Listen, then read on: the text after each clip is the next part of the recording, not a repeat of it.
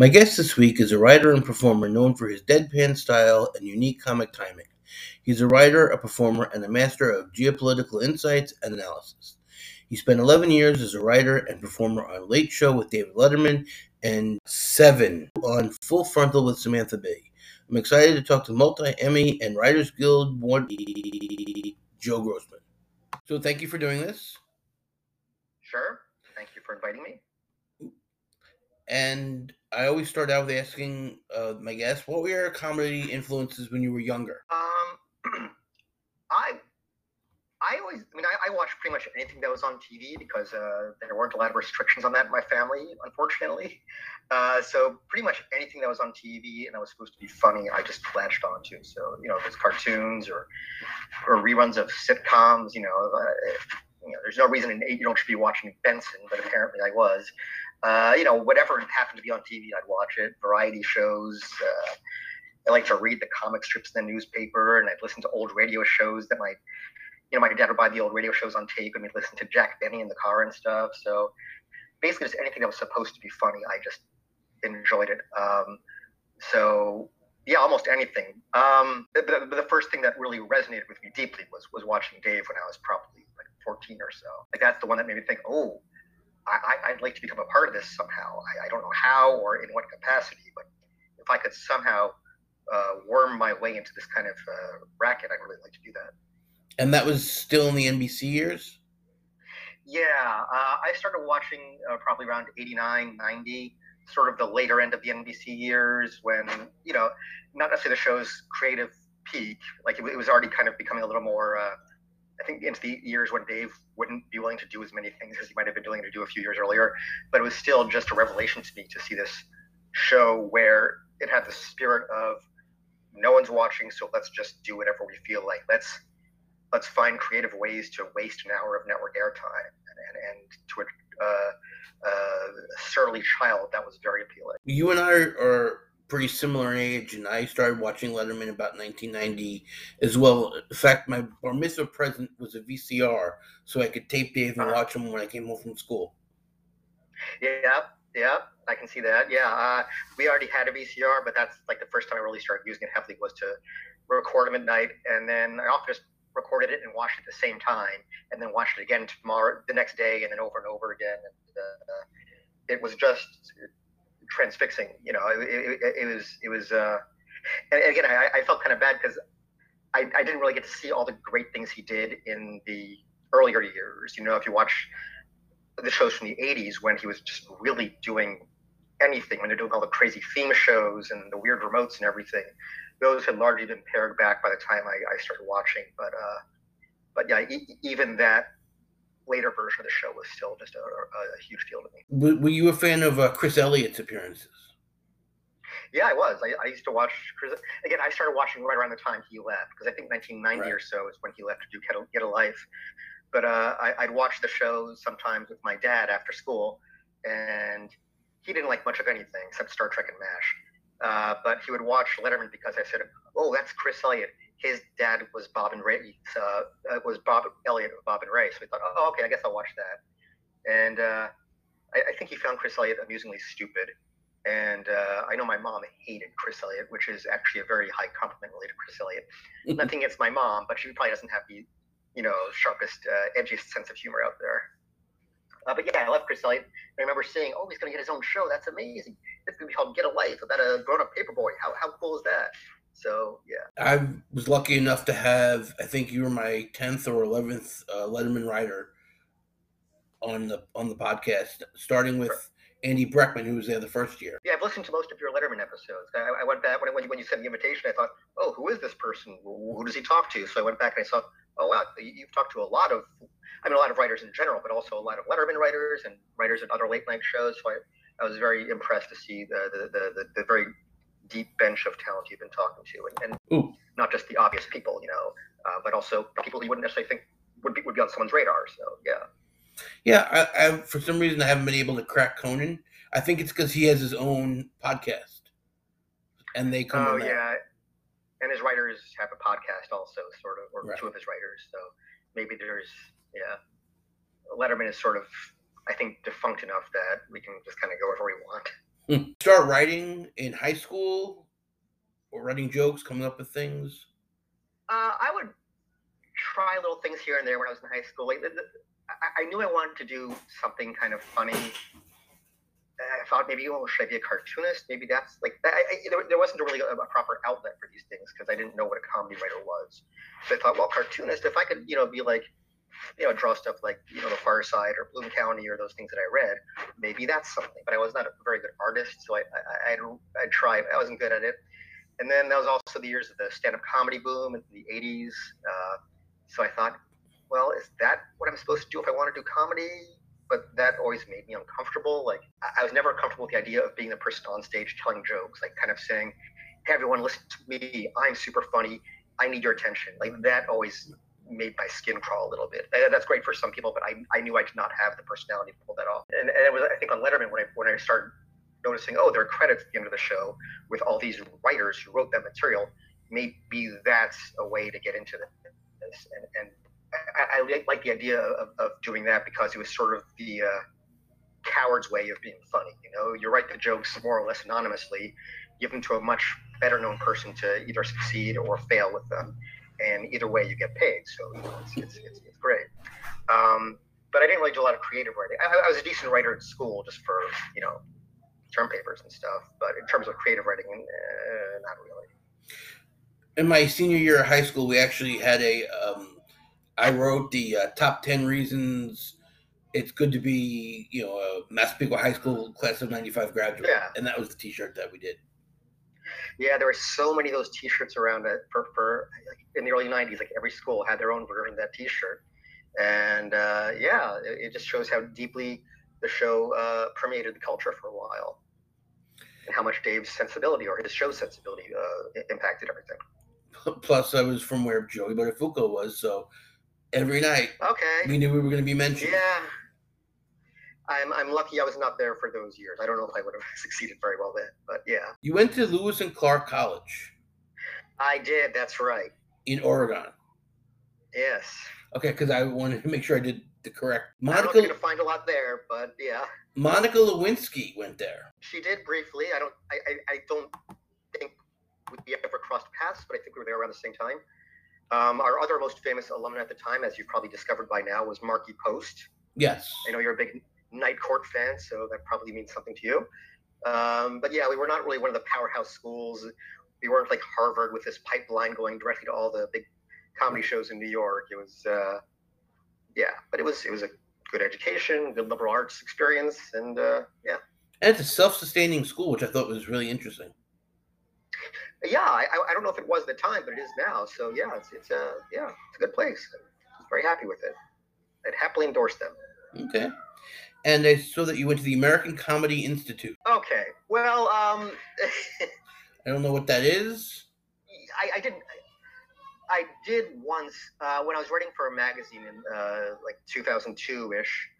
Uh, I was I wrote for Time Out New York Magazine. Okay. It's a local magazine in New York City about, you know, covers arts and entertainment events, things to do around town, listings.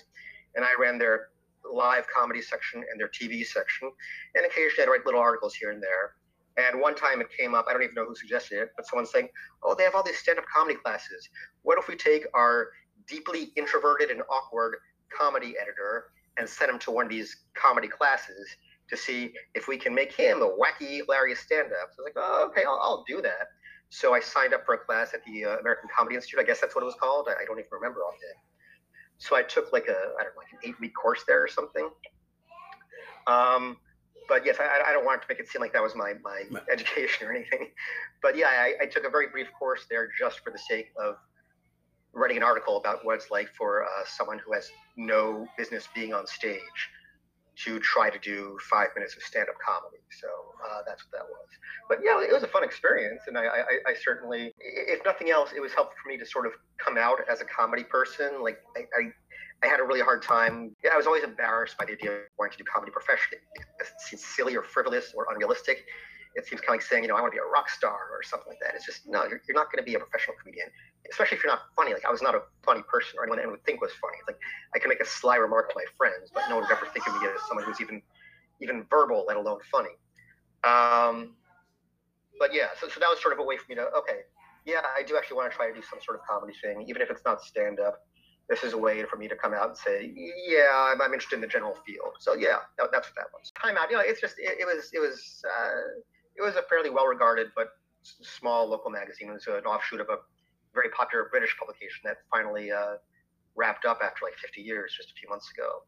But yeah, that was my first real writing job, and and uh, uh, writing for a magazine, while very different from writing for television, uh, it certainly made me comfortable enough with the idea of at least being a writer and trying to put some funny things on paper and force myself to let other people read them.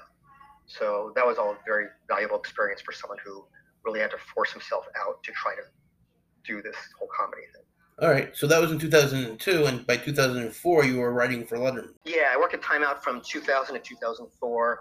I'd made some other weird little efforts to get to television before then. I, I, I moved to New York in '98 with this half-baked plan to, well, I've heard about these page programs. Maybe I could, you know, apply to those and uh, either get a job at either Letterman or Conan, which my two, you know, the two shows that I wanted to work at more than anything else. Um, I got turned down by both programs but reapplied and I eventually got into the NBC program, which was great. But I, I'm not much of a schmoozer, and your whole thing there is you got to schmooze while you're there to try to get a real job. And if you don't do that, then you're out. So uh, my time there lapsed, and then I was lucky enough to get a job running for timeout. Okay, so then how did you go from timeout to, to Letterman? So what was in your submission packet for Letterman? Yeah, Okay, I'm sorry. Oh yeah, I meant to go back. Uh, the the other half of my because this relates to that.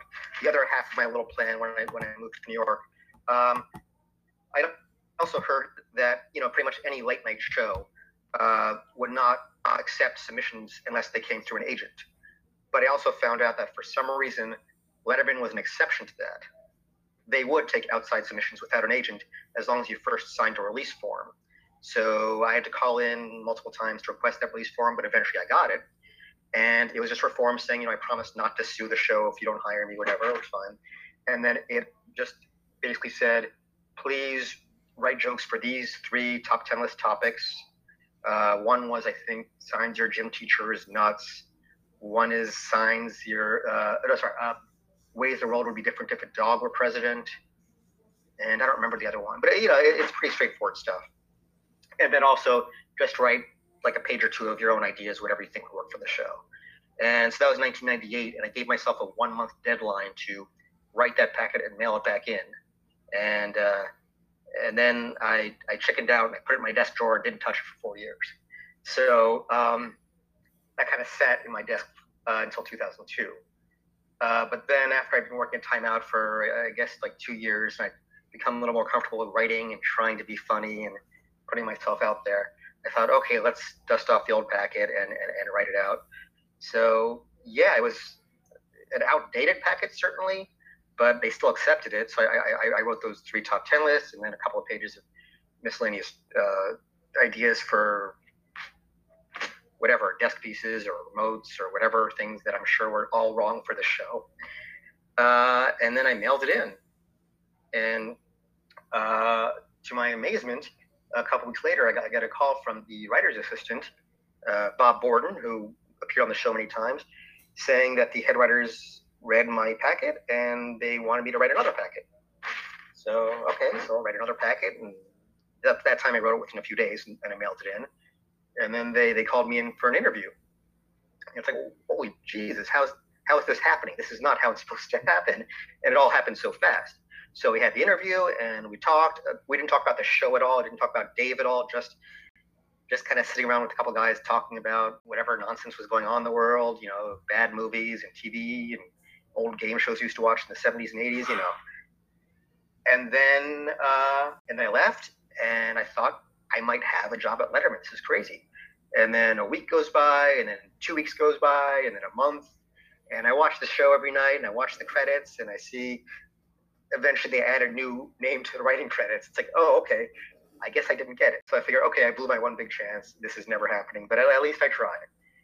And then, like seven, eight months later, I get another call from the writer's assistant saying, hey, uh, can you come in for another interview? And it's like, oh, okay, sure. So I come in for another interview, and it's like the exact same thing. We just sit there and talk, and it's fine. And then I go home, and then I, you know, I watched the show and the credits, and there's another new name in the credits. so again, I got turned down. It's like, oh, okay, okay. If I didn't screw it up the first time, I definitely screwed it up this time. And then like another eight months later, I get a third call, blah blah blah, same thing. And this time they actually hired me. So apparently I was their third choice for that slot, which is fine. I have no problem being the third choice as long as I get called up, you know. Um, but it was it was a little nerve wracking for that year to think that I screwed up or whatever. Uh, but also when I eventually did get hired, to know, oh, by the way, the last two guys who got hired for this were fired within six months. And it turns out it wasn't just them; it was also like the previous three or four writers who'd been hired were also fired within six to nine months, maybe. And then after I was hired, like the next six or seven writers, all you know, like in the whole time, like there, was only me and one other writer who was hired around the same time who actually lasted, and then everyone else just you know got taken down pretty quick. So yeah, very stressful. Who who was the head writer at that point? I was the uh, Stangel brothers, Eric Stangel and Justin Stangel. They were the ones who interviewed me and read my packet and liked my packet and hired me. Yes, they turned me down the first two times, but they also hired me the third time. So I, I again, I'm, I'm happy to win the bronze medal. It's totally fine with me, and I'm very, very grateful they did hire me because again, I was, you know, they were hiring other people who worked on other shows. It was, you know, if I were them, I would have hired the people who worked at I don't know what it was, but the Daily Show or the Onion or whatever. Of course, I would hire them too over some guy who wrote listings for Time Out magazine, you know. But but they eventually did take a chance on me, and, and, and I'm very very grateful for that. Okay, do you remember the first joke you wrote that got on? It, it was kind of a weird thing because they were doing shows out of order that week, so all my my first week of shows were all scrambled up. I'm sure it was a top ten list of some sort, and the joke probably wasn't that good and probably wouldn't hold up, uh, whatever, 18 years later. Um, but I know I got some stuff in the top 10 list that first night. I know I got an Act 5 in. I don't know if you know what that is. Um, sort of toward the end of the show, there'd be like this super long commercial break where they would just have in the middle like one little shot of the audience cheering, and then Alan Kalter would read a silly announcement over that shot. So we needed to always write Alan's announcement for that night, usually some weird non sequitur or something that doesn't make any sense. And I wrote some nonsense about daylight savings, which was not actually that week anyway and uh, that got on my first night. So that and some top tens. Um, yeah, I, I, I, I, find the jokes themselves in most cases don't really stand the test of time. Uh, so many of them are just so topical that you don't even remember what they're in reference to anymore. Like I can go back and read all of my greatest hits about Balloon Boy or the Octomom, but uh, I don't know. I don't know if they really stand the test of time. Well, I just remember who the Balloon Boy was. Yeah, yep. Tyler Heaney. A lot of jokes about Balloon Boy. Yeah, there's so many references that still bounce around my mind that you know there's no reason to still remember it. But you know the the the astronaut lady who drove cross country wearing adult diapers and you know just all these little things that were a big story for two and a half days and then disappeared you know I still have occasional nightmares about running these jokes so we need five jokes about the lady with the diaper and that's what the show was for uh, for me for 11 years. You know, I know we've written jokes about this for the past three days, but we got to do do them for another day or another week, and it's just the same thing over and over again. And that that's the that's the job. That's what you sign up for, and it can be very rewarding, but it can also be very uh, draining. And again, I'm hugely lucky to have had the job, but it wasn't always the dream job one might imagine.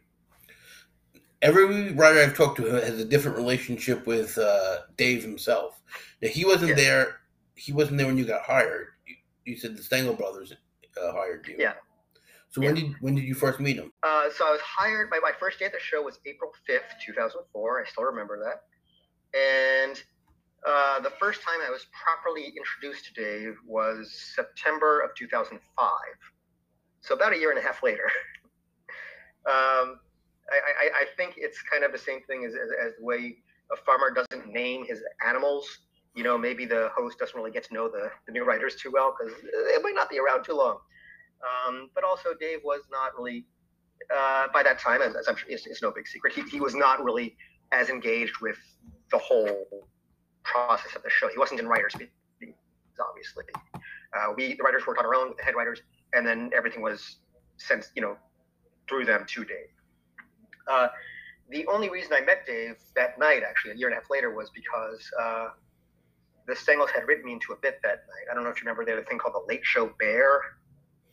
Yeah, can is it? Yeah, can a guy in a bear suit, or is that different? Not quite that. That was a different thing. There, there was there was a fair amount of bear humor there over the years. This was uh, every night for a while in 2005 or so, they would have Dave say, "Okay, now it's time to put away the Late Show bear," and they cut to a little pre-tape of someone in the basement of the theater, uh, kind of wrestling a guy in a giant bear costume, and push him behind this big heavy metal door and close the door shut behind him. And uh, it's hard to explain that to someone nowadays why that was something we did, but it was. So every night they needed a new staffer to put away the Late Show bear. And of course, the first few nights, yeah, you start off, it's Paul, it's Alan, it's Biff, it's you need to get Rupert in there. But if you do this for three or four months, you got to start getting to some staffers who might not be as well known. So eventually, the Stangels were scraping the barrel by putting me on the show. It's like, oh, let's put the, the new right, newish writer on the show. So Dave actually had to say, okay, putting away the Late Show Bear tonight is writer Joe Grossman. And he turns to Paul and says, we don't have a writer named Joe Grossman, do we? And Paul says, I've never heard of him. It's like, oh, okay, well, I, I guess we have a writer named Joe. I don't know. Uh, putting away the Late Show Bear tonight is alleged writer Joe Grossman. I don't know. So let's let's take it away. And they show the clip. And then, and then I guess after that, uh, it was decided, oh, maybe we should have Dave meet this person. So they brought me down. It was myself and uh, one other writer who had just been hired maybe a month or two earlier uh, to very briefly meet with him in his uh, conference room. Uh, it was maybe one minute best, just hello, how you doing? Thank you very much. He would thank us for being there. Thank you very much, and then that's it and uh, and then I think a few weeks later the other writer was fired. But yeah, it, it was a year and a half before I properly met Dave. I, I, I had uh, casually run into him a few times before then. I, I, think the first time I ever met him was I'd only been there for a couple of months and I was leaving at the end of the day, and it was you know the building was mostly empty and I was just walking home. I was in the elevator and the elevator stops on 12, which was his floor at the time, and I think, oh God, no, please no, no. Not that I didn't want to meet him, just that I was nervous. It's like I, I don't know if I'm ready for this the door opens and oh, here comes Dave, and it's like, oh, I, I I'm seeing him in person, and why am I seeing this guy in person when he's supposed to be on a TV screen? You know, it just doesn't make sense. And he gets on, he says, oh, hello, how you doing? I said, oh, I'm good. And he sees I'm holding a newspaper under my arm, and he says, where'd you get that newspaper? And I said, uh, I brought it from home. And he said, good answer. You've been having a lot of problems with people stealing newspapers. Okay. and he was joking. He was, he was not really grilling me. He, he was just trying to make some silly small talk. But that was my first experience was him. I think he probably assumed I was an intern because I was very, very young looking at the time. And uh, he never met me. So I, I assume he thought I was just some young intern. But uh, there was that. And then a few months later, I, I almost run over by him. He was racing through the basement. Uh, he had a rich, it, has been talked about, not like break any news here, but uh, he used to, when he was going from his uh, office to the theater to actually get ready for the show, he had to go through the basement to get there, and he'd run at top speed through the basement corridors. And usually there was someone there who was supposed to kind of clear the corridors to make sure no one was in the way. But I guess that person didn't show up that day, and I didn't know the schedule, so I was in that hallway just as Dave raced by, and I almost ran into him, and he ran into me, whatever. And I, I, I felt terrible because I thought I almost killed the host of the Late Show. Um, but yeah, th- those are my first two run-ins. pun unintended. Mm-hmm. Uh, and, and, then later on was the, the, the proper introduction. I was going to ask you when your first appearance was, but that that would be with the Bear. The Late Show Bear was my first. I, I think that was my first actual appearance. It's definitely my first appearance by name. I know uh, they'd occasionally use my photo in silly comedy pieces here and there, like, oh, you know, late show employee of the night is so and so or something like that. But like to actually have me, yeah, that, that was that was my first real appearance, and that was the Stangels who started putting on the show, and then um, other writers started doing it as well in other capacities. Uh, Lee Ellenberg and Jeremy Weiner are two other really wonderful writers who are good friends when I was there, and they wrote a million great pieces for me. And Tom Ruprecht and Steve Young and Bill Scheft and almost everyone started after a couple of years of me doing these little small roles, they started running into more prominent things. So that, that was very nice of them. Uh, but yeah, I guess the late show there was. So unlike most of the people who want to be performers on that show, you didn't write yourself in to. No, no, no, no. I, I didn't want to be a performer. I I was very flattered and I was you know quietly excited to do it. But um, if I'd ever shown any indication of wanting to be on the show, that probably would have guaranteed that I would never be on the show. You know. It's right. like anyone who wants this too much. Like the whole reason, like, Dave's thing, pretty much throughout the entire run, was he liked to put people on the show who had no business being on television. You know, like Bud Melman, eh, you know, this guy, an actor who can't really it's all people who can't act and have no interest in acting, but that's Dave liked that kind of awkward energy on the show. So I guess the other writers figured, oh, we have a writer here who can kind of do that. Let's add him into the mix. But I was no, I'm not, I wasn't like a Chris Elliott or something where I had all these great ideas for crazy characters and amazing things, the you know, sketches to do for myself. I, I was never like that. I was just, you know, someone would pitch a thing for me and maybe I'd help write it, but I, I would never say, hey, you know what the show really needs tonight? Me. Right. That's what America wants to see. You know, I didn't want to be like that. and I'm not, I'm sorry, I don't mean to make that sound like it's knock at someone like Chris Elliott or all these other writers who are great. Like if you're a, a, a, genius talent, like like Chris Elliott or like all these guys on Conan, like you know Brian McCann and Brian Stack, then it's great. But if you have zero personality and zero charisma, like I do, then you have no business in trying to you know force yourself onto the show. So the monkey, the monkey, Which Sherman, monkey? Sherman, the German monkey. Sherman. Oh, Sherman. Oh, Sherman. Yeah, I'm sorry. They said German. Like there's a there's a German monkey. Oh, I'd Sherman be, the monkey. Of I'd course. be scared of German Sherman monkey. The, yeah.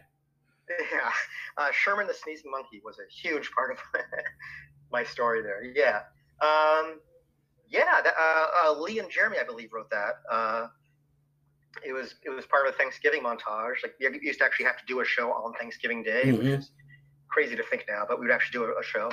And one of the things we do is uh, David at least buy like a really nice Thanksgiving catered lunch for everyone and we would generally write a bunch of jokes to shoot during the Thanksgiving lunch, where all the staffers are gathered. You know, uh, so uh, we wrote a bunch of you know, crazy sight gags of things that happened at the staff lunch, and one of them, I guess Lee and Jeremy wrote was. You know, so and so brought his family, and so so brought his friend, and oh, Joe brought his pet monkey Sherman, and there I am sitting there with a, a, a monkey sitting next to me, and you know, we're just kind of sitting there eating in unison. It was a very cute joke. It was, it was, it was fun. It was, it was uh, delightful. And uh, Sherman's real name in, in real life, uh, and this is a scoop. I hope you can get this out there. Uh, his real name was Sally. Uh, he was a, a, a girl monkey, um, and she was a Barbary macaque monkey. That's her specific species. If you want to put that into the official record, and uh, yeah, and that was also the origin of the sneezing monkey video that we showed several million times over the years. Um, in between takes, while I was sitting there with the monkey, uh, the monkey just happened to sneeze. And I asked the, the director or the cameraman or whoever, hey, did we actually get that on video or is the camera down? Were you changing tape? And they checked us. Oh, no, we, we got that on video. And so I called the Stangel and said, um, we were shooting this thing with a monkey and the monkey just sneezed. You think we could get that on the show? It might be a funny thing. So we just put a little art card and a little bit of music on it, and then cut to the monkey sneezing, and and Dave loved it, and he showed it like four times that first night, and then he showed it the next night and the next night, and we ran that clip into the ground for the next uh, probably seven years or so until the show ended. But yeah, that was Sally, also known as Sherman the monkey sneezing, and that's my leg next to her in the uh, in the video. So technically, I think I should get residuals from every time it was shown, but I have not gotten those uh, somebody I work with went to high school with somebody who worked at, at Letterman, and his father, him and his father both worked there, and they would always. Uh, one year they were on one of the, the uh, Thanksgiving sketches, but I don't remember the guy's okay. name. He was a crew member. Oh yeah, yeah, and and that's the thing. Staff and crew always had to make sure. Remember, you're not having Thanksgiving dinner with your family this year, or at least not at the same time. You know, you should tell your family you're showing up a little bit late to Thanksgiving dinner but it was nice. I mean, I, I you can sometimes a lot of people brought their families to the theater for for like a pre-dinner, and for most of the years there, you could also watch the parade go by because it was right there on Broadway, so that was a nice thing. So um, I don't begrudge Dave for doing that. There are obviously reasons they did that, and uh, it, it, was it was a it was a good experience. No, uh, the, the, other thing I, I, should mention about the the, the, the, the monkey, um, a few years, I don't know, uh, after we, we've done the monkey a million times, I get a letter um, at the show because um, I guess I've, I've, become known on the show as the monkey's caretaker. So someone wrote to me saying, "Dear Mr. Grossman, I see that uh, I've seen that you have this sneezing monkey in your program. It's not only a monkey; it is a specifically a Barbary macaque. And I was wondering if you might know where I could buy one of these, preferably an infant or juvenile." And uh, that might be the creepiest letter I've ever received in my life. Is someone writes me trying to buy a an infant monkey. I don't know how that purchase ends well. He likes barely legal monkeys as, as the whole infant or juvenile just adds an extra layer of creepiness. But uh, yeah, it also ties back to you know Dave's famous line from Cabin Boy: "Want to buy a monkey?" What kind of monster would, would sell a monkey? Well, I, I guess. At least you didn't have what Tim Kazurinsky, when who was on Saturday Night Live, he did that sketch. I married a monkey. They actually uh, had an insurance policy on his life in case the monkey went out of control. Okay, I did not know that. But yeah, I mean, there are stories, I'm sure you've heard them, of monkeys or chimps or various primate species uh, not playing well with humans, especially in uh, in certain contexts. Yeah, um, I know I was a little wary of being with the monkey because I, I, I, recently there had been that story of a, I think it was a couple and yeah, ripped their face and other body parts off. It's like, oh god, is this going to happen? But our handler assured us, no, the monkey is very, very safe. She's very tame. You won't have to worry about anything at all. But it, it, it, it was frightening. Uh. I thought I had something else about the monkey, but now I cannot remember it. Did Mike Myers ever come and as a, when he was a guest and want to touch the monkey? No one really talked to me much about the monkey, but uh, I did get to see the monkey a few times more over the years. We'd occasionally bring her back. Uh, yeah. Um, and one time we needed the monkey for something, and for some comedy bit. Sorry, I've just got so much monkey gold here. Uh, so one time when we, we, we needed the monkey for something, and, and the animal handler said, uh, "Okay, I'll be right there." And she brought over, she came up with the monkey, um, but she warned us, uh, "I can't stay long because I have a kangaroo waiting in the van." And we said, "Well, why do you have a kangaroo in the van?" She said, "Because I can't leave the kangaroo alone, so I had to bring the kangaroo in the van." Like, you know, so okay. And then I think this is again Lee Ellenberg and Jeremy Weiner, who just wrote so much great stuff. They said, "Well, if you have a kangaroo on site." It's a shame not to use it. So they wrote the kangaroo into the piece. It was this thing called the story of the top 10 list that I think Steve had written. Steve Young maybe wrote the main thing, but then Liam, Jeremy also wrote stuff for it. And so they wrote in a beat all about this long, elaborate process about how the top 10 list is made. And so they wrote a beat where, of course, we send the we send the top 10 list to Dave via kangaroo messenger, and then we get a shot of a kangaroo just jumping down the hallway. How often in life does a kangaroo just literally fall into your uh, life. It was it was it was it was very entertaining. Uh, the other thing that I, I remembered uh, about the monkey was uh, occasionally wanting to get the monkey, but if it was done on short notice, uh, you couldn't always get the monkey. And one, I remember one time being told, uh, "Sorry, we had we had to uh, cancel this comedy bit because we couldn't get the monkey permit." Mm. So these are the things you have to deal with when doing a, a television show sorry, your, your, your comment about uh, Tim Kazurinsky and the, uh, the, the, the monkey insurance forms reminded me of the monkey permit. There's a lot of red tape that goes with getting monkeys on your show. So uh, be forewarned if you ever try to do it yourself. Okay. It's like better to have I forgot, rolls. Lou rolls and not need them. Yeah. Than to need Lou rolls and not have them. That's, I believe, a Gerard Mulligan joke that still comes to mind every day. Yeah, and, and, and it's better to have a kangaroo and not need it than to need a kangaroo and not have it had a kangaroo. Mm. So we were blessed many times. Like when you were telling the story, I'm just thinking of Gerard telling me that, telling me that story. Yeah, I and I, I love that quote, and it, it, it applies to so many things in life. It's true. All right, so this Zoom is gonna have to go. I'm gonna have to turn That's it off, fine. and then I'll email you. Okay. And then, all right, cool. Okay. All right. I'll see you in a couple minutes. Talk to you soon. Yep.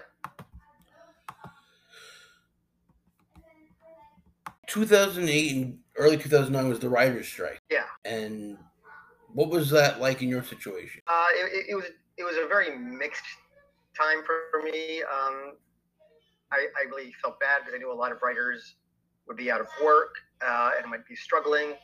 But just on my own personal level, I was kind of relieved because uh, I was constantly sort of on the verge of burnout, and this was an opportunity to take a couple months off unpaid, but you know, it's okay. I'll, I'll I, I just, I needed, I, working the show is always sort of like being on a treadmill, you know, and, and, and even when you had a week off, it, it, it didn't always recharge you. So, uh, yeah, it, it was a tough time, but I appreciate the downtime personally. And it was also just a very interesting thing to be on the picket line, to be part of this, you know, labor action. You know, how many people can say they've been part of a labor action? Uh, so, you know, instead of writing jokes every day, now we have to go walk in the cold every day. And it was November, December in New York City, and you know, uh, it, it, was definitely very cold. Um, but it also kind of gave me a chance to. Uh, I was still the new writer at the time after all those years, and it kind of gave me a chance to. I, I, feel like I bonded a little bit with the other writers just on the picket line. You know, you just have all this time to talk. You know, you got you got to march for four hours. So let's get to know each other, right? Um, so I think that going through that experience kind of helped me become a little more comfortable, like being okay. I, I think I belong now. I think I'm actually part of the team. Uh, and also, that's when some of the writers, again, Lee and Jeremy, their names pop up constantly, uh, started writing me these little videos that we would make for the picket line and make for the, the Writers Guild and stuff, just silly little videos. And I think that was sort of a precursor to them putting me on the show more when we came back, because uh, it was shortly after the strike when they really started running into the show a lot. Um, but yes, so our, our strike was only two months long, and then I think for everyone else in the industry, it lasted another six weeks because we had the luxury of having uh, a production company owned by Dave that agreed with the writers and said, "Yes, I'll give the Writers Guild whatever they want. It's fine. I agree with you. I'll sign the deal right now, and we'll go back to work."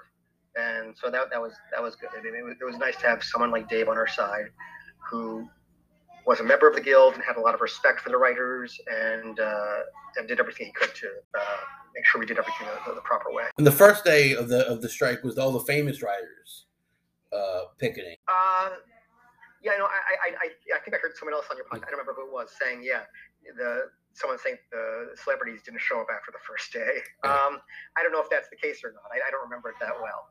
Uh, I, I, think I saw some. I feel like I saw Richard Belzer constantly uh, always walking around. Um, mm. I know we saw some other people. I saw Tina Fey a bunch of times. I saw, you know, Robin Williams came out one time. Um, I saw Buck Henry. That was exciting for me, like to awesome. see like this, you know, like this this real elder statesman, for lack of a better word. Um, I didn't talk to him or anything, but just to, oh, that's that's the guy who created Get Smart. That's uh, you know, that's he did some of SNL's weirdest, craziest stuff. So yeah, um, it, it, was a very exciting experience, and I hope not to repeat it ever again. In 2009, you started coming on where you would do jokes.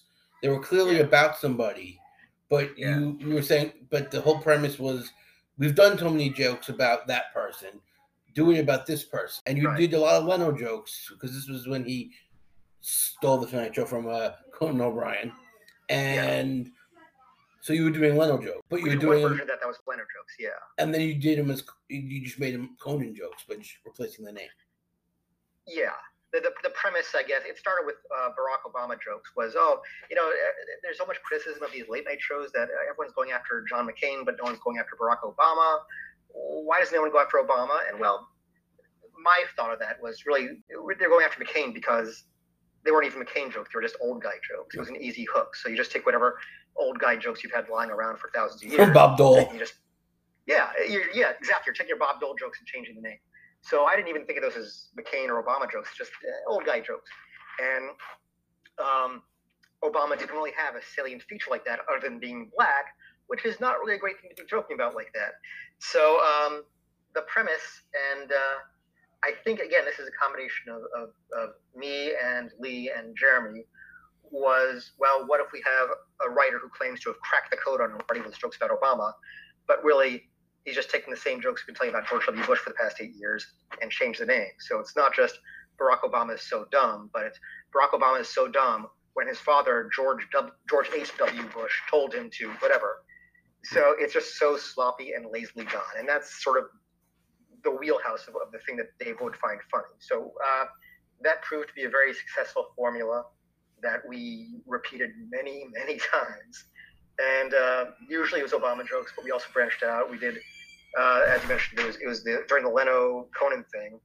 Uh, you know, it's like, oh, why are we making fun of Leno every night? You know, what about what about Conan? I think we can all agree that both parties are out foul. So let's do some jokes about Conan. And then it was all jokes about, you know, Conan O'Brien is so whatever. When he took his classic car collection over to, know, or you know when he and Mavis went out to dinner last night. So it was all clearly jokes about Leno being kind of a uh, maybe not the most upright kind of guy, but with the surface veneer of trying to be fair.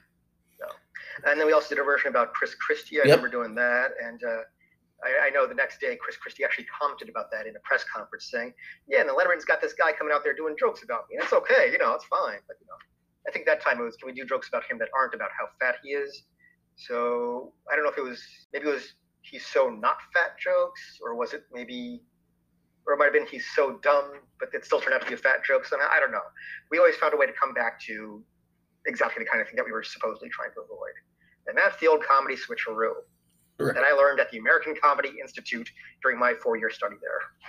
It's like the Sorbonne of comedy. Yes, it is. I'm classically trained in, in comedy writing and fat jokes and clowning. My favorite story of Chris Christie is that his, um, I'm sure you that wrote jokes about it, um, was when his son was in a little league game, and he took the the governor's helicopter to the little league field, parked it, Yeah.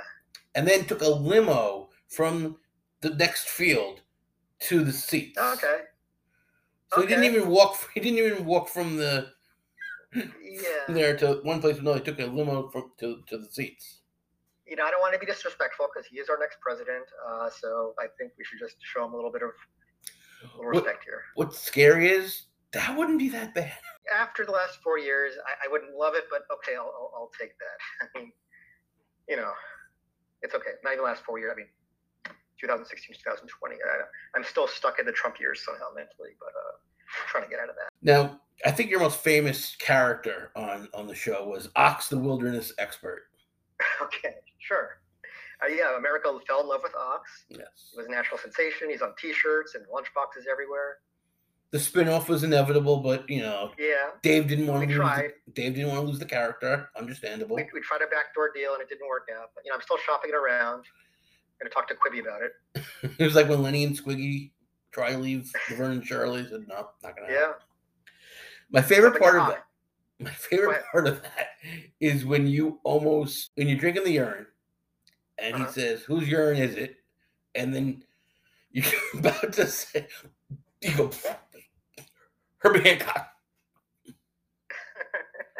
okay, that one. Yes, I remember. Okay, yeah, it, it took me a minute to remember that one. Yeah, that was just such a, a strange answer that came out of nowhere. I found it hard not to laugh at that one. Yeah, like I, I, I, always tried so hard not to break because the one thing I had going for me was I could do a deadpan, and if that's the only thing that allowed me to be on the show, if it looked like I was having fun, then there's no point in me even being there. Um, but yeah, having to say that I'm drinking Herbie Hancock's urine was so out of left field. Um, yeah, I don't even remember how we got to that. I think was Herbie Hancock on the show that week or something, maybe. Um, but yeah, that, that character, Ox the Wilderness Expert, that was, I believe, created by Tom Ruprecht. You talked to him, right? Yes. So yeah, Tom wrote a whole bunch of those for me, and and and uh, and and somehow over the years I pretended to drink urine many many times. There was that. Uh, I also did a couple of installments where I was the uh, uh, when the International Space Station installed a urine recycler, it turned urine into drinkable water. Uh, I think it was Lee and, Lee and Jeremy who wrote a thing about me being the astronaut who has to test the unit. And so I drink the sample and then swish it around and say, oh, forgot to, forgot to turn it on. Still urine. So there you go. And so we, we actually that, did that one twice, the same joke. And the other one I remember was uh, when there was the big Charlie Sheen Two and a Half Men meltdown, and it was announced that Charlie Sheen would have to do a drug test every week. And so I was supposedly the CBS doctor who was doing the drug tests. So I, I come out there with the with the samples and I swished around and everything, and then and and you know, hey, here's the big joke: he drinks the urine. What? Yeah. And I swished it around my mouth, and uh, the gag line, the the, the punchline is that tastes more like John Cryer's urine to me. So there you go. It's, it's not a bad joke, but uh, if you've watched Letterman over the years, especially in the '80s, it's not exactly a secret. That's kind of derivative of what Chris Elliott used to do. I don't know if you remember him. yeah, with the the dog food test, dog food tape. The Yeah. dog food, and they did like the paint, and I use the uh, latex paint or the non-latex paint? So Chris Elliott has two different jugs of paint, and he's kind of stirring around, and, and then he drinks one. So yeah, I mean that. I don't know if it was a deliberate uh, homage or not, but it, it was certainly deeply indebted to what Chris Elliott used to do. So yeah, but that was that was very fun to do, and and just to say, you know, someday I can tell my kids, Daddy used to drink urine on television. Although with all the whole Alec Baldwin thing, with you're lucky that the guy who was in charge of the urine didn't make a mistake. I guess so. Yeah, I, I don't. I, I was always very careful though. You always. Here's a professional tip. I, I, if anyone out there is listening, any kids out there in the audience listening who want to be a comedy writer, um, always sniff the flask for urine. So Makes perfect sense. the more you know. But um, Yes. I always wondered when the Brita water filtration system came out Uh-huh. that if you urinate in it, will it make drinking water? Never tried No, it, I, I, but not that hard. You know, it's, it's an experiment you can do at home, uh, especially summer vacation. If the kids are around, you know, it's, it's, it's an activity. uh, I'm not a science teacher. I'm a history teacher. So Oh, I'm sorry. Okay, I'm sorry. Grace Helbig, um, Yeah. do you mind telling that story?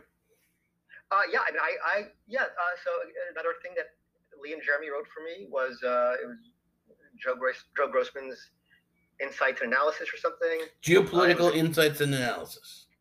That's it. Okay, yeah. So okay, our our, our you know our dead behind the eyes idiot writer comes out with his take on the news, and uh, instead of actually talking about the news, I come out flanked by three very attractive women, all wearing fancy dresses and everything, and all hanging off of me as if they're in love of me, in love with me.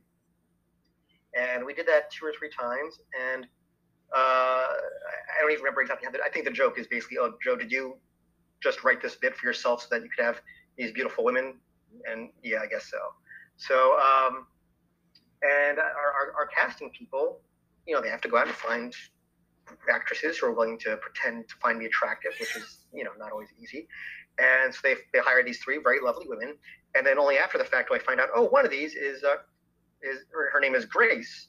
And she's actually a huge internet celebrity. Or I think she had a modest following then that blew up much more after that. Like, I don't think a year later she would not have, you know, been caught dead pretending to want to be around me. Um, but at, at that point in her career, uh, yeah. So um, I only found out later, much later, that oh, she's actually kind of a big deal. She's got a huge following and she's very popular. Later on, she had her own show in E for a while. Um, I honestly don't know that much else about her, but it was it was I, I felt bad that she had to lower herself to that for me. But I, I appreciate that she uh, uh, participated in, in, in, in the bit. Um, Howard Stern's don't keep in wife, at the turn, I think the turn of the Howard Stern's wife did similar right. things at Letterman. That's right. She was she was also yeah Beth uh, Strosky. Yeah. Uh, yeah, she was also a, a, a frequent. Uh, and and this might say something about the show that perhaps we lean a little too heavily on using attractive women as props. Uh, I would say in hindsight um, that's the case, but um, yeah, it was I, I hope done with about as much respect as you could. Uh, but yeah, Beth Ostrowski, Grace Helbig. I'm sure there are others who went on to big things. As Dave would say, leggy supermodels. Leggy supermodels, yeah. There, there are like things that Dave said that you you say in your daily vernacular, and you're like, wow, that's like a Letterman thing. his his voice really worms its way into your, your skull and it, it, it doesn't come out i mean just as a viewer you pick up so much of it and then when you also have to kind of recreate his voice every day by writing material for him it's just exponentially greater. But yeah even to this day i find myself sometimes talking like him uh, which most people don't notice it but i'm sure someone like you who watched the show a lot it's like i think you're channeling dave a little bit. It's like oh god let, let me let me turn the dave off. It's been seven years. Let's let's see if there's a real person here underneath that. It helped me though in school is because I could memorize things if I if I study for a test while this while having Dave on, and then I'll just try to remember what the joke was or remember his desk piece, and then all the information Wow. just come back to me. And Wow. um, yeah, so I have this weird au- audio memory where I can remember Yeah. things based on what I heard when I read it. So okay and it's like so you know I, I got like letterman and carson jokes from like 1989 bouncing around in my head that i need it works for you Yeah. yeah and you you let viewers into your life with your birthing class recaps Yeah, that was again Lee and Jeremy. Yes, wrote that for me. but you were actually your wife was actually pregnant Yeah, that, that was true. Yeah, uh, that was based on you know my wife was pregnant and and you know the, the writers we would sit around in the conference room and, and we had a lot of downtime to just hang out and talk and eat dinner and watch the show and stuff. And you talk about each other's lives and, and, and you make jokes back and forth and tease each other. And uh, oftentimes that teasing would work its way into the show. And, and that was a very fun thing. And so the, the other writers knew I was going to this birthing class and they thought that was kind of funny that this weird, awkward guy is going to this class. And I would tell them about some of the things we learned about and it involved phrases like mucus plug, which uh, made everyone uncomfortable. Um, And uh, so they wrote that into the, into the show. It's like, oh, let's, let's, let's find out what Joe's uh, learning in his in his birthing class. And I believe as soon as I said the phrase mucus plug, Dave politely cut me off and said, okay, I think that's enough. but that's as it was scripted. That was not a spontaneous thing, of course. Right. So yeah, and then and then uh, a few months later, Dave actually announced the birth of my first child on the show, which was uh, again very exciting. It's a, this guy I grew up watching, this guy who meant so much to me uh, in my early years, and now here he is holding up a, a, a, photo. Was there a photo? I don't know if there's a photo, but but announcing the birth of my child. It's it's again, how did this become a reality? But uh, yeah, it's great. And how old is it? Was it, I don't remember. Was it daughter or son? It's a, it's, it's a little girl. She's nine now. That was nine years ago. So uh, yeah, and it's all on the record out there in in in, in uh, in Don Giller's archive. Uh, archive. Yes, in, in Don Giller's archive and Mike McIntyre's Wahoo Gazette and all the other uh, archives out there. Because I have I have a ten year old, so I was just going past that when you were when you were going going through it. I would just pat. I just had that in the rearview mirror because my daughter. Yeah. Was, that was that point in time really where I couldn't watch Dave because I was just exhausted. Yeah, I felt that way a lot too. Um, wasn't really my choice at that point, but. Yeah. and then in 2014, you started doing the pun, the puns when you went up to the Wu Tang Clan and the Foo Fighters. Oh yeah, yeah. Which is still yeah. which is still on YouTube and gets a lot of hits. That's one of the few things that's still out there. I know a lot of stuff got wiped off the internet a, a while back, and uh, that the Foo Fighters and the Wu Tang Clan. Those are still up there. Um, I want to say that was Lee and Jeremy. At this point, I might as well just say everything was Lee and Jeremy. But again, so what did you write for the? again, I didn't write for myself. I didn't want to be like, "Hey, everyone, put me on the show. Look at me," you know. So, uh, but yeah, that was, I think that was them. And yeah, it's just we had them on the show, and it's like, what, what, what kind of comedy bits can we do with the, the Foo Fighters? Uh, let's have our, our idiot writer pitch jokes to them, but they're really bad jokes. They'll they're all based on Foo. So hey, you know, a crime-solving dog named Scooby Foo and whatever. I mean, just just deliberately terrible jokes that uh, have no business being on television, but at least they're archived for for eternity. Right, and I always, whenever anybody brings up the Foo Fighters, I always have to say, "Hey, they're out there every night fighting Foo." Fighting Foo, yeah, and that's not one of those things where Dave's Dave's use of words just grabs onto your mind and doesn't let go. And I didn't know he was such a big fan until the last show. Yeah, he seemed to be into them. Yeah. yeah. I like that your last appearance, you came out with a highlight video because that was what the guests were doing over the last yeah. couple of uh, weeks. Yeah. So you came out with RJ Fried and, right. and, with your highlight video. Yeah, honestly, I don't remember much about that one. What was the joke? Just the highlights were all really boring, or, or what was? I don't even think he got to the. It's just the idea that two guys that were writers on the show, and it was like Bill Murray was just there. Here are the highlights of Bill Murray's appearance, and then right. you guys okay. came on. To, um, here's our highlights. We like to play them. Yeah, these two dumbasses no one wants to see. Yeah no offense to RJ, not that he's a dumbass, but there are characters were dumbasses. RJ is a very smart guy. Um, yeah, yeah. I, I, don't remember much about that one, but yeah, that was. Uh, I guess that was my last appearance. I, I, don't even remember specifically. They all kind of blurred together after a while. Yeah, I think it was in late late April, so it had to be like your last appearance. yeah, it sounds like it. And you were you were there when uh, Norm Macdonald, who's one of my favorite comedians, yeah. did his last appearance, and you actually tweeted it. Uh, that's one of my very few tweets. I think I'm still under triple digits for my tweeting history. But yeah, just seeing that one live. I mean, I wasn't in the studio. I, I never watched the studio, but uh, just seeing it live on the feed and seeing it, it's like, wow, is, is Norm breaking down? Is like like since then I've seen him. I, I had seen him be emotional on certain occasions, but at that moment I'd never seen that before, and it's like, wow, this is like a really genuine emotional moment and you see how much uh, Dave meant to him. So that, that was really remarkable. And, and yeah, hmm. um, yeah. So I, I, don't know if there's much more to say about it beyond that, but yeah, that was a really great set. So the show ends, and was there a big party after the last show? Yeah, uh, there was uh, there was a party at I want to say it was MoMA Museum of Modern Art, uh, where they closed off a wing or something, and, and and a bunch of staff and crew and some I guess the the celebrity guests from that night's top ten list and stuff, uh, just hung around MoMA, just decompressing after uh, after the big show, and it, it, I, I couldn't really enjoy it much because in my case it was decompressing after losing my job. So I was just sort of in, in a daze, like, oh my god, I'm unemployed now. This this thing that's been the centerpiece of my life for 11 years just went down the toilet. Um, but yeah, there was that, and then after that, there was a viewing party at a at a bar around the corner from the, uh, the Ed Sullivan Theater, where I went and watched the show uh, as it aired, and uh, yeah, so you just all kind of sat there, and it's it's kind of like being at a wake. It's like, well, it's affectionate and celebratory, but also mournful.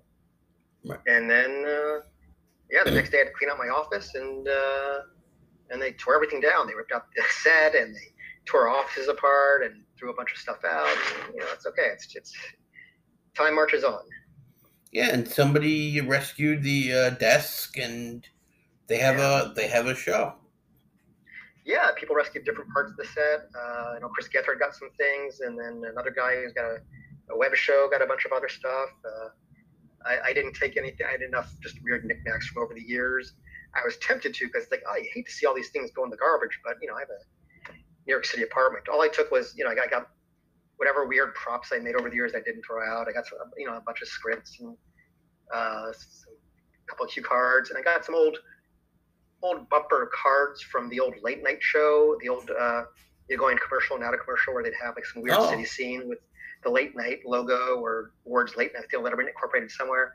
I grabbed a few of those, um, so I, I, I, I, I got some nice mementos of the show, but mostly it's just, eh, trying to let the memories do the, the heavy lifting there. This is a weird question. Did your did your pay stub say CBS? Did they say Worldwide Pants? You know, that's a good question because I, I also wondered that. Like, would I have to put worldwide pants on my taxes, and would that confuse, confuse my accountant and all that sort of thing? Uh, and it actually everything goes through a. I think almost every show actually pays people through some professional payroll organization Oh. with a very generic name. So no, but, but my, my it all just comes through that company. Um, it would have been kind of cool to have worldwide Parents paychecks though. Yeah, you Uh, go to the like- bank and it's like, here, kid, you know. Yes, I, I, I'm, I'm in the garment industry. Uh, Or no, I mean David Letterman wrote, wrote me, you know, gave me this check. oh, that yeah. doing a good Dave, job. Dave was not. Dave was not cutting checks, but No, but you know that, and I know that. But the bank teller. Yeah. Right. Yeah, it's ATMs. ATMs don't care. What did you do? Anything in the year before full, frontal with Samantha? Did, you probably were pilot. Did you ever do that? Uh, that? I spent the, the year, like the last few months of Letterman and the first few months after Letterman, um, applying to and getting rejected by uh, pretty much any show I could. Um, and I say that not with bitterness, just just with acknowledgement of the fact that it's a very competitive field, and no matter how experienced you are, what kind of credits you have, there's no guarantee that you'll you'll be lucky enough to get hired again. So uh, I, I wrote some, I think, decent packets for other shows, some not so great packets, and thankfully, um, TBS was starting up this new show, so they they had they were starting a whole up a whole writers room, small room, but nonetheless a whole room. So they had uh, initially six slots to fill, and I was hugely lucky to get one of those. And uh, yeah, so that was working for uh, Full Frontal Samantha Bee, which turned into a seven-year gig that was really great. Um, just ended, unfortunately, because of corporate mergers and such. Um, but yeah, it, it, it was it was it was very very um, reassuring. I I was worried that maybe I just kind of gotten lucky with Letterman. Like, well, you know, I mailed in these jokes and I got hired, but you know, is that just just a fluke, or is it just you know I grew up watching so much Letterman that I kind of get that voice, but can I do anything else? And then so you know, just getting hired at another show, and also another show that was run by a, very smart and uh, talented head writer uh, named Jo Miller, who she is the smartest person I've ever met in my life. And the fact that she read my packet and liked it enough to hire me says, okay, this was not a fluke. I guess I must have some sort of talent to do something.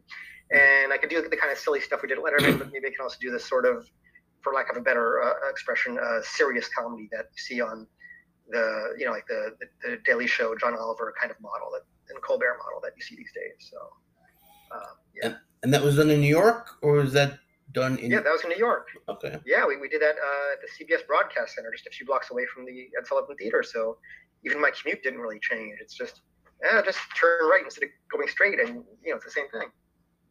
Um, so yeah, that, that was that was a great experience. And then, uh, and then Discovery Networks bought our parent company a couple months ago, and then they canceled pretty much everything on the network.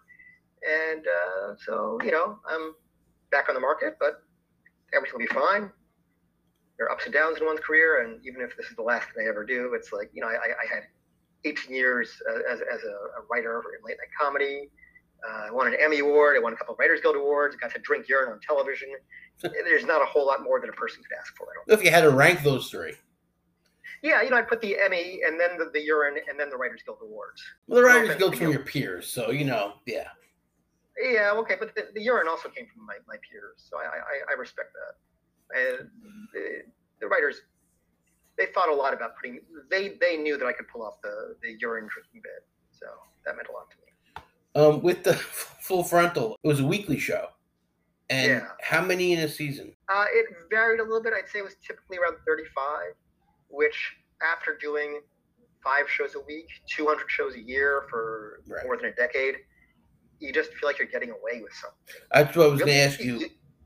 you. only want one of these things. You're sure? I, mean, I, I guess. Okay, yeah, sure. Um, but you get the luxury of, of, it's not like you're not working. It's just you have a lot more time to think about what you're writing, which is, again, you're doing different kinds of shows. At, at Letterman, it's, uh, it's, it's, it's an assembly line. It's quick. You got to just crank out jokes as fast as you can about anything and everything. The tape cut off right there, but Jo reiterated – that he was proud of his 18 years in television and that even though he had a great time with Letterman, he felt that he arrived at the party a little late.